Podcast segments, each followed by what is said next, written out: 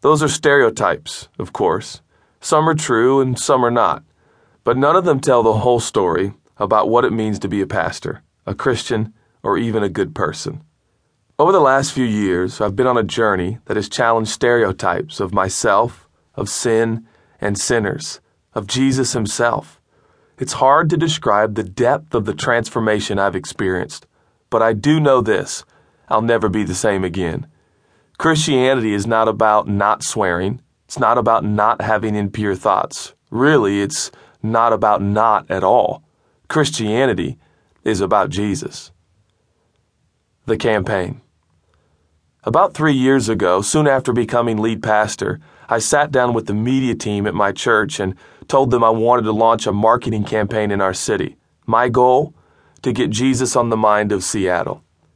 I didn't want to promote our church. I didn't want to promote a doctrine. I just wanted people to think more about Jesus.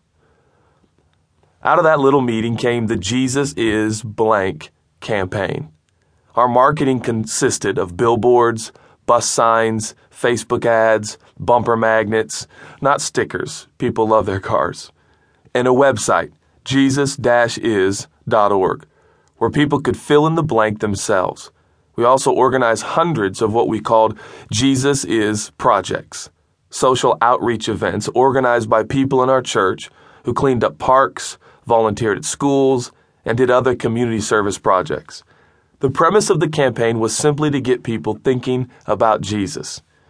We felt that indifference was our greatest enemy. If we could get people to think about Jesus, we reasoned, Jesus was more than able to reveal himself to them. The response was overwhelming. People have visited different pages on our website over one and a half million times. 75,000 people and counting have submitted answers to the blank, the campaign has been mentioned on atheist websites, porn websites, and church websites. Hackers have targeted it multiple times. Apparently, Jesus gets a reaction out of people. The answers people submitted are incredibly moving. Perusing the website provides a fascinating commentary on our culture's concept of Jesus. Many submissions, of course, are pro Jesus. Others are simply funny. Some are bizarre. Many are blatantly anti Jesus. They are blasphemous, hateful, and even perverse. Within months of launching the campaign, we realized something.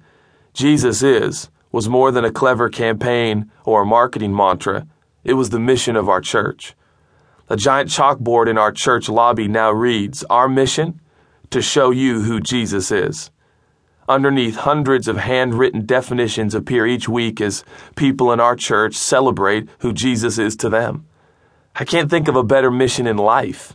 I'll probably write more books, but I doubt I will ever write one as important as this.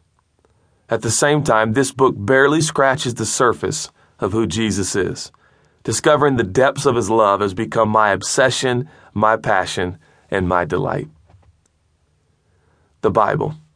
I'm a Bible person. I don't believe my brain has been functioning long enough to figure out the meaning of life. But the Bible is an amazing, divine, supernatural book that shows us the plan of God. It gives us proper perspective in life. I believe that God used humans to write it, but He guided what they wrote, and everything in it is accurate. It doesn't bother me if you don't believe that, so I hope it doesn't bother you that I do believe it. Actually, I think this book makes sense even if you don't believe it, so it would be great if you approached it with an open mind.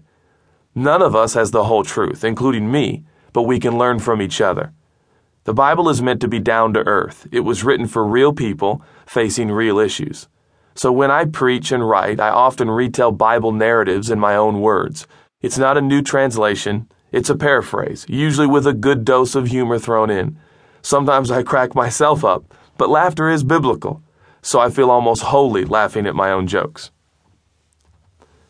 My sticky note brain.